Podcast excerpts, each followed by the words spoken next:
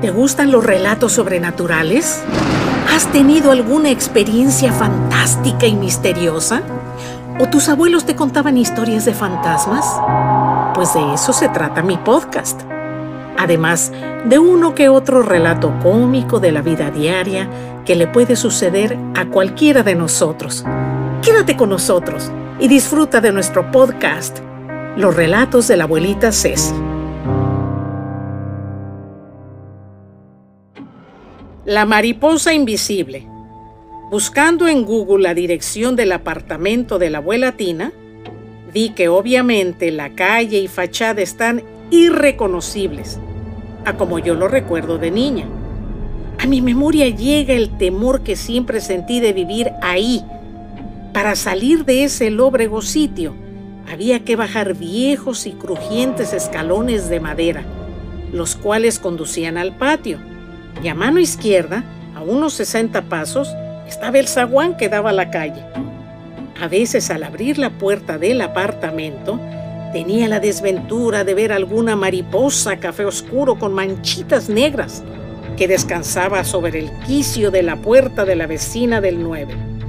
Siempre les tuve mucho miedo, porque en la escuela platicábamos que eran de mala suerte que anunciaban enfermedades y desgracias para uno o su familia. Una mañana, la abue me mandó a comprar café a la salchichonería que estaba a la vuelta de la esquina. Abrí la puerta y, oh sorpresa, una de esas mariposas estaba revoloteando frente a mí tratando de posarse en algún lado. Bajé esos escalones lo más rápido que pude y salí corriendo desaforada a la calle. Para mi horror, volteé hacia atrás y la mariposa estaba volando detrás de mí. Seguí corriendo y levantando mi brazo derecho, moviendo mi mano tratando de ahuyentarla. Pero en medio de mi terror, noté algo raro. La gente que pasaba cerca de mí me miraba con extrañeza. Parecía que ellos no veían a la mariposa. No le di importancia y seguí corriendo. Quería entrar lo más pronto posible a la salchichonería. Por fin llegué y agitada le pedí el café al señor que me atendió. De todas maneras seguí volteando hacia atrás y en ese momento ya no la vi. Me tranquilicé un poco, pagué y salí corriendo del lugar. De repente y de la nada vi a la mariposa que venía volando de frente y hacia mí. Ya no podía asustarla con la mano porque iba cargando el café. Y en fracción de segundos recordé que ahí cerca en la esquina había una herrería en la cual tenían la imagen de San Miguel Arcángel con una veladora encendida. Seguí mi acelerada carrera y me detuve abruptamente frente a ese negocio. Los señores que trabajaban ahí me miraron y les dije antes de que me preguntaran, ¡ay, buenos días! Es que me detuve a ver la imagen de San Miguel Arcángel.